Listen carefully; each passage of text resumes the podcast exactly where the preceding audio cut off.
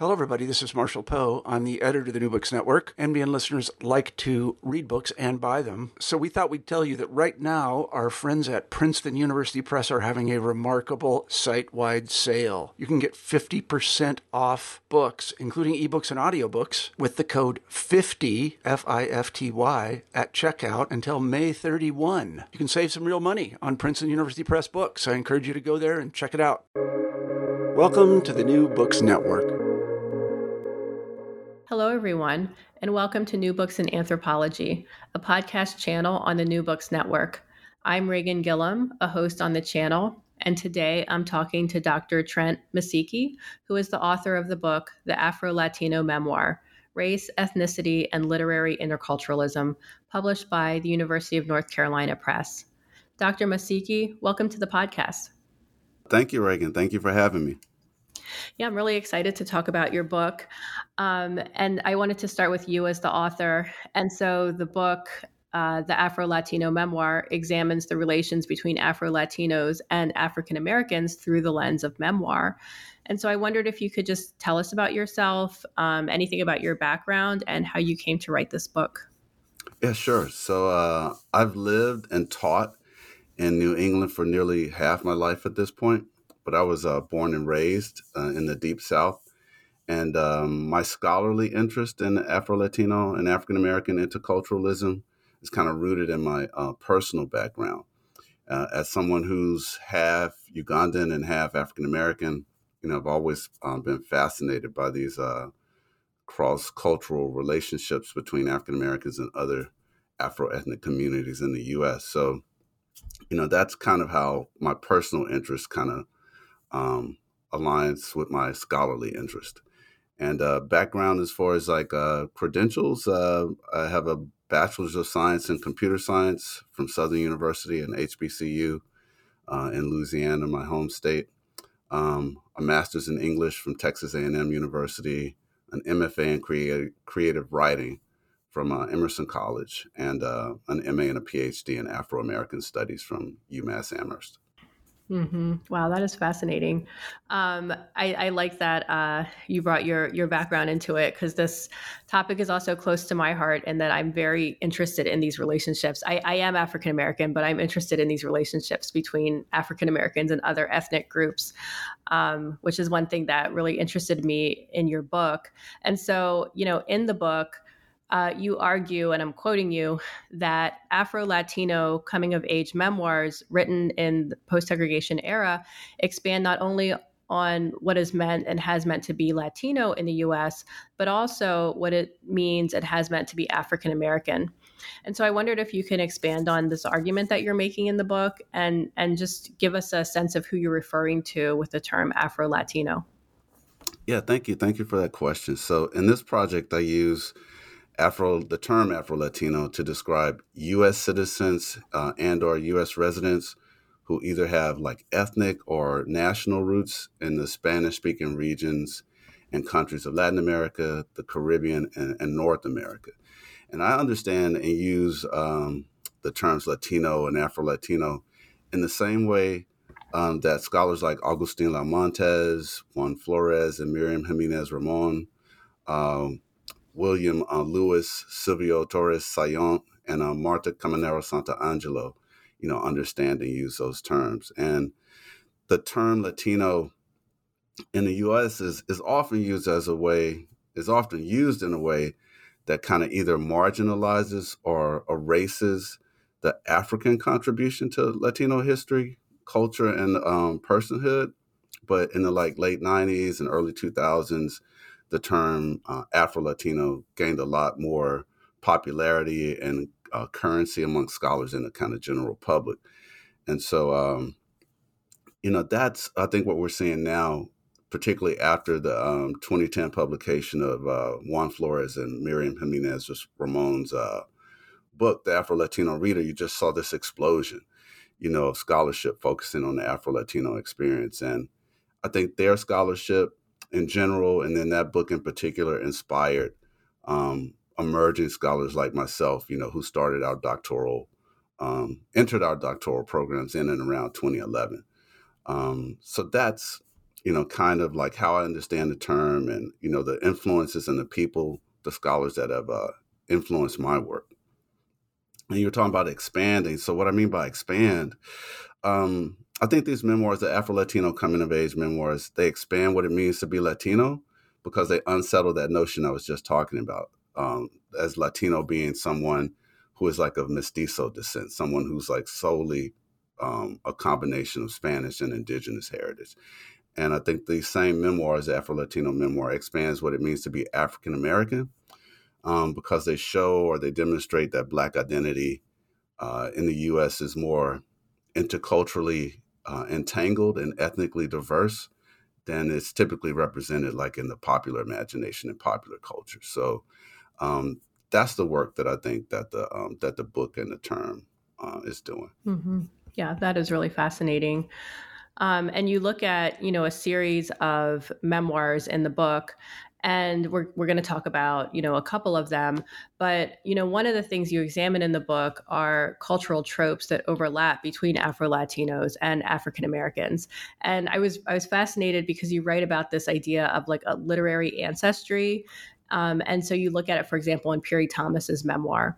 And so I wondered, um, what is a literary and what is literary ancestry, and how did Afro Latinos assert it with African Americans? So, literary ancestry is a um, uh, a metaphor, and it's a metaphor that was developed by the novelist uh, Ralph Ellison, who wrote Invisible Man, and he used this metaphor uh, to describe his theory of literary influence. And he develops this idea you can find it in two essays. Um, it's in his uh, essay collection, Shadow and Act. And he mentions or he talks about this uh, concept of literary relatives and literary ancestors in uh, one essay that's called The World in a Jug, and then another one, uh, Hidden Name and Complex Fate. And he wrote these two essays. Uh, he wrote the first one in December of 1963, and he wrote the second one uh, in January of 1964. And so he makes this distinction between literary relatives and literary ancestors. And relatives for Ellison are novelists or who are either like his peers or his competitors, you know, like his equals or his rivals.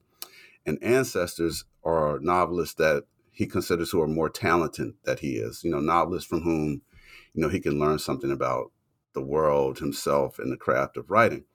And uh, so he has this quote, and it's a quote that I use on uh, page 38 of the book while one can do nothing about choosing one's relatives, one can, as artists, choose one's ancestors. And so Ellison, you know, in um, the first essay, The World in a Jug, he claims um, Richard Wright and Langston Hughes as literary relatives. Um, but he claims Ernest Hemingway, T.S. Eliot, Andre Malraux, Dostoevsky, and uh, William Faulkner as ancestors. So there's a um, a racial element, uh, I guess, to that as well, between the distinction between relatives and ancestors. So I chose that concept, and you know, it's a concept that's really part of uh, African American literary studies because it really um, demonstrates the relationship between Piri Thomas and John Oliver Killens. You know, Piri Thomas read John Oliver Killens' novel Youngblood when Thomas, when he Piri Thomas was incarcerated, um, and that novel it just it changed his life he he read it and he's like, "This is what I want to do with the rest of my life. I want to write." And he started writing his uh, manuscript, um, the manuscript that would become Down These Mean Streets in jail. And when he got out uh, of of prison, and he found and he had this opportunity, got the opportunity to turn the manuscript into a book. Uh, he sought out John Oliver Killens, who's one of the five mem- five founding members of the Harlem Writers Guild, and he joined the guild. Thomas did, and became tight very, very close friends with Killens, and Killens helped promote his work um, in magazines like Negro Digest. Um, so that's another longer story to that part. That particular issue of Negro Digest, in which uh, Killens wrote the the very glowing essay of Down These Mean Streets, that was the January 1968 issue of Negro Digest, which was devoted to theorizing the Black aesthetic. So right at the very, you know, um, moment when the black aesthetic is being conceptualized and theorized, uh, you have this Afro Latino presence in that in that uh, in that literary journal. Yeah, yeah, and that's so important. I think with the book because one of the things you're doing is making uh, inserting Afro Latinos there at these at these critical moments um, to to give us a sense that they didn't just appear, you know, 10 years ago or something. They, they've, you know, they've, they've been there contributing uh, culturally and literarily um, for, for quite some time. Uh, so that was something I really appreciated about the book um, and the, you know, that archival work that you were doing. Um, and I think too, so you you give us this like overarching idea to understand the relations between Afro Latino writers and African Americans, and I really wanted to foreground this because it seems like one of one of the critical contributions of the book, uh, which is this idea of ethno racial apprenticeship, and it means quote, and I'm quoting you, the intersectional process of ethnic and racial social, socialization that we each experience as individuals as we come of age in our homelands. And so I wondered if you could talk about um, this idea of ethno racial apprenticeship and how you see it unfolding um, with these memoirs. I So I chose that term, um, ethno racial apprenticeship, because it um, it connects to this idea of the coming of age narrative or the coming of age you know novel, but also coming of age memoirs, because the coming of age novel, another another name for the coming of age novel is the apprenticeship novel, and so and by apprenticeship, you know, in this type of life writing or that type of uh, coming of age narrative arc, you know, it charts a, a protagonist's growth from childhood to adulthood. And so you see this kind of intellectual, emotional, psychological, professional, artistic maturity, maturation you know, from uh, childhood to adult, how they come into their into themselves. So that's one of the reasons, uh, you know, I chose that that concept of apprenticeship because it matched the actual genre that I'm writing about. So the memoirs that I write about are coming of age narratives, and each of the writers explores the uh, the trauma of the racial identity crisis that they experienced in their formative teenage and young adult years. And for Afro Latino writers, their understanding of what it Afro Latino writers in the U.S. You know, their understanding of what it means to be black, you know, here in America is deeply influenced um, by their African American peers, their teachers, their mentors, uh, romantic partners, as well as their engagement with African American, you know, music, literature, religion, history, and culture. And so, their racial identity um, to add to that, their racial identity is intersectional because it's also influenced by their gender, their sexuality, and the kind of historical period and geographical region, region uh, in which they're born. So for me, that's you know what ethno-racial apprenticeship speaks to. It speaks to this fact that we're racially and ethnically socialized in our formative years, um, but that a similar process also occurs no matter what age we are uh, when we immigrate to another country and we have to learn the, um, the ethnic and the racial logic and grammar of that particular country. And that was something that was uh, important for me to learn and experience when I was, um, I spent a year, me and my family spent a year in Panama when I um, um was there as a Fulbright scholar. So um, that's why I think those those two things are, are, are, bound. We each are socialized in the countries that we grew up into, but if we also immigrate to another country, you have to kind of redo that process as well.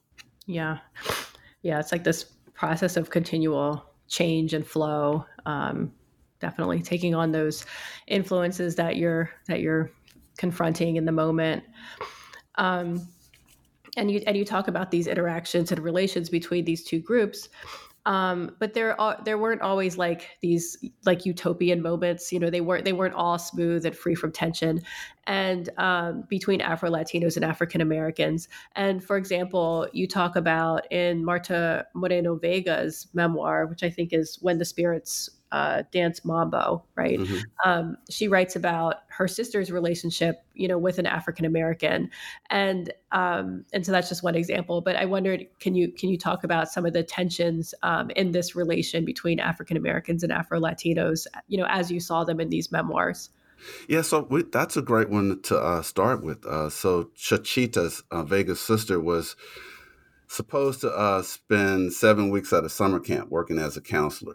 And instead of going to summer camp, uh, what she did was spend seven weeks with her secret boyfriend. And that secret boyfriend was uh, Joe Singleton, and he was a, a light skinned, unemployed African American man.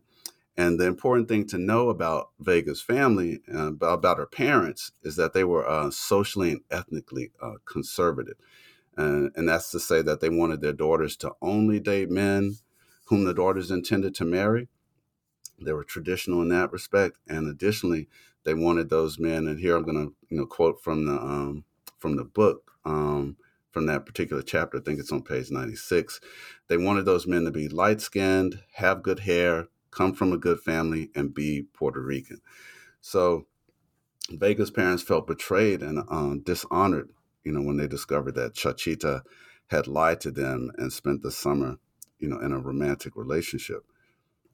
Now, in defending her actions, uh, Vega's sister, you know, tried to stress the fact that Joe was just as light skinned as they were.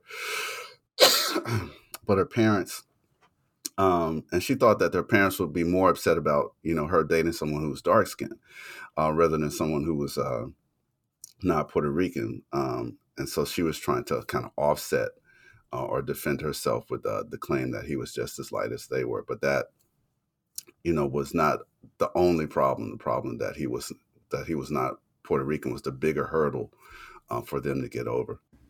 Yeah, the stories in the book were, were fascinating um, for, for what they demonstrated, but also in looking at the in the lives of the characters. Um, and so reading through it was it was interesting to me because I was reading these memoirs for the first time. Um, I'd never even um, really heard about them, and so it was an introduction both to the memoir and then to your analysis of the memoir. So that was really um, that was really fascinating. Well, that's what um, I was. I was. That's one of the things I was hoping to do with the project is to bring more attention to these memoirs that have been neglected, not only in Latino studies but also in African American studies. Mm-hmm. Um, you know, neglected in um, Latino studies um, because there's such a focus because you know they're they're Afro Latino memoirs and, and neglected in African American studies. I think because we don't tend to read outside of our own tradition. Mm-hmm. Um, and as we were talking about before in the in the last question, there's just a lot of overlap between these communities. Uh, you know, Afro Latino communities and African American communities, which you know I can talk more about, you know, later. Oh, if you if you want, you can talk. Do you want to talk about it now? Yeah, I just think these folks, you know, they don't. Um, as this uh, the chapter we're just talking about, uh, mm-hmm. um, Vega's sister's marriage to Joe Singleton, you know, indicates. Um, you know, people don't live strictly in these ethnic silos. Um, and so that, but I think we do, I think we do our, uh, students, our profession, um, a disservice when we teach and write about them as if they did live in these ethnic silos. Mm-hmm. Yeah. Yeah. No, I think I, I agree. I agree. Um, and because it, it, can provide us with a more expansive idea of, as you were saying, like expand our ideas of what it means to be black, right? Um, with these different, you know, when you bring when you bring these different communities into conversation and into um, relation, because they are, are already are already in relation. Um, you can see that. Yeah, and um, Vega's a Vega's a, a perfect text to um, to, that illustrates that. You know, she talks even more about how the the dance and music culture in New York at the time, where you have these two communities uh, interacting at, uh, in the same dance and music spaces. So, mm-hmm. a very very rich history uh, that she outlines uh, in that memoir. Mm-hmm. Yeah, yeah. Thank you, thank you for that. Um, yeah, I, th- I thought that too. As as I was reading too, I thought this is this is sort of bringing these memoirs back, I think, into our like public consciousness um, to sort of. I'm sure they had a life when they were published, and to kind of revive them again and and have us reconsider them anew and what they were telling us about Afro Latino identity then, and you know what they can help us think about now as well. Um, and so I wanted to ask too, because you're very careful to say that uh, you don't want to suggest that African Americans are stewards of Black identity. Um, and you write, nor do I intend to suggest that the relationship between African Americans and other people of African descent is one of tutelage. Um, and I thought this was really important because many times bringing African Americans together with other Black communities, it becomes difficult to navigate this question of, I, I usually frame it as African American hegemony. Um, and so I wondered like how you're thinking about this um, within within this project or how you navigate this uh, possible issue? Well, let, let me start with the uh, point that you made about African American hegemony. Um, Lorgia, Garcia Pena um, points out in her book, um, Translating Blackness, Latinx Colonialities, and Global Perspective, um, she points out, she calls it hegemonic blackness. Mm-hmm. And she points out that it has its cons and, of course, it has its pros. Um, so, on one hand, it uh, dominates alternative uh, expressions and experiences of blackness. But on the other hand, it's strategically useful because it provides, as she argues, a lingua franca uh, that fosters global black diasporic uh, solidarities. And to the other part of your question, I think the best thing to do when bringing African Americans together with other Black communities um, is to acknowledge rather than minimize uh, the tensions that can exist uh, between and among those groups. And I think community and thought leaders have to do that work before, during, and after bringing those groups together.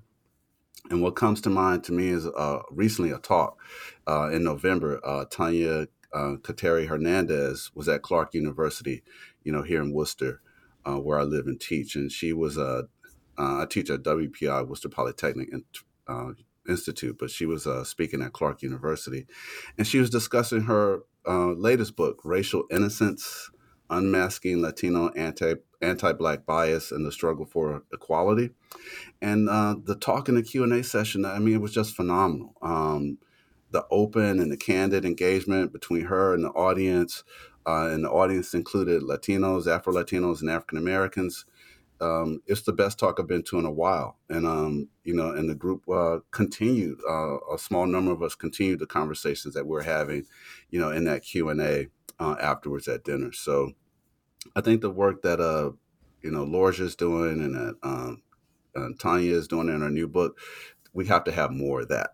Um, also, you know, it kind of comes to mind about bridging the, the tensions like we're talking about in the talking about um, in the previous question.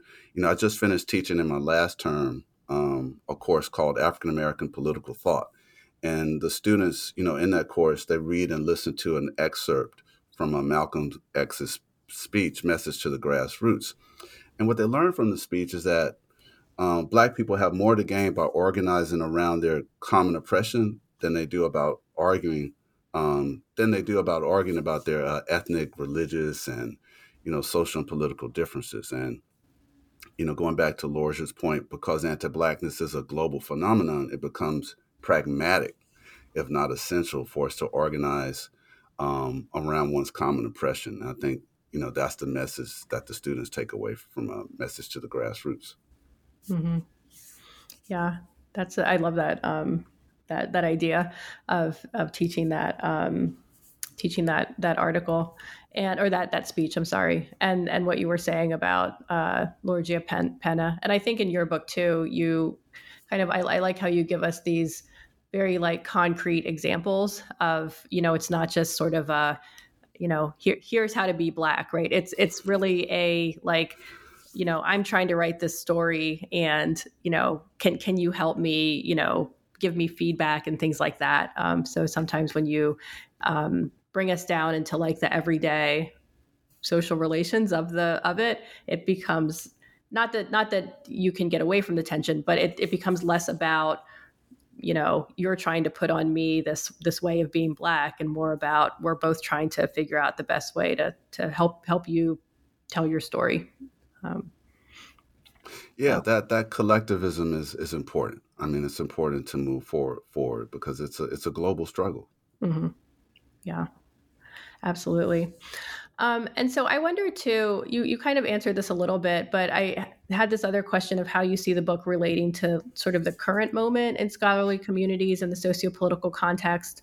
Um, and by that I mean sort of the rise in Afro Latin studies, the increasing acknowledgement of people of African descent, both in Latin America, but also like increasing Black consciousness among among Afro Latinos, and and just not even just the consciousness because I think consciousness has been there, but just the visibility that it's mm. that it's getting. Um, and so I wonder just how you think about your book um, or your work in relation to some of these these latest like sociopolitical events. Yeah. So in the um, the early 2000s, several several years before I entered my doctoral program, which which I entered in 2011. You know, Agustin Lao-Montes, he wrote an article calling for scholars to bridge the gap between Latino and African American studies. And later, um, you know, I was as I was doing my doctoral work, you know, I read that article and that really resonated with me. And my book is essentially just a response uh, to that call.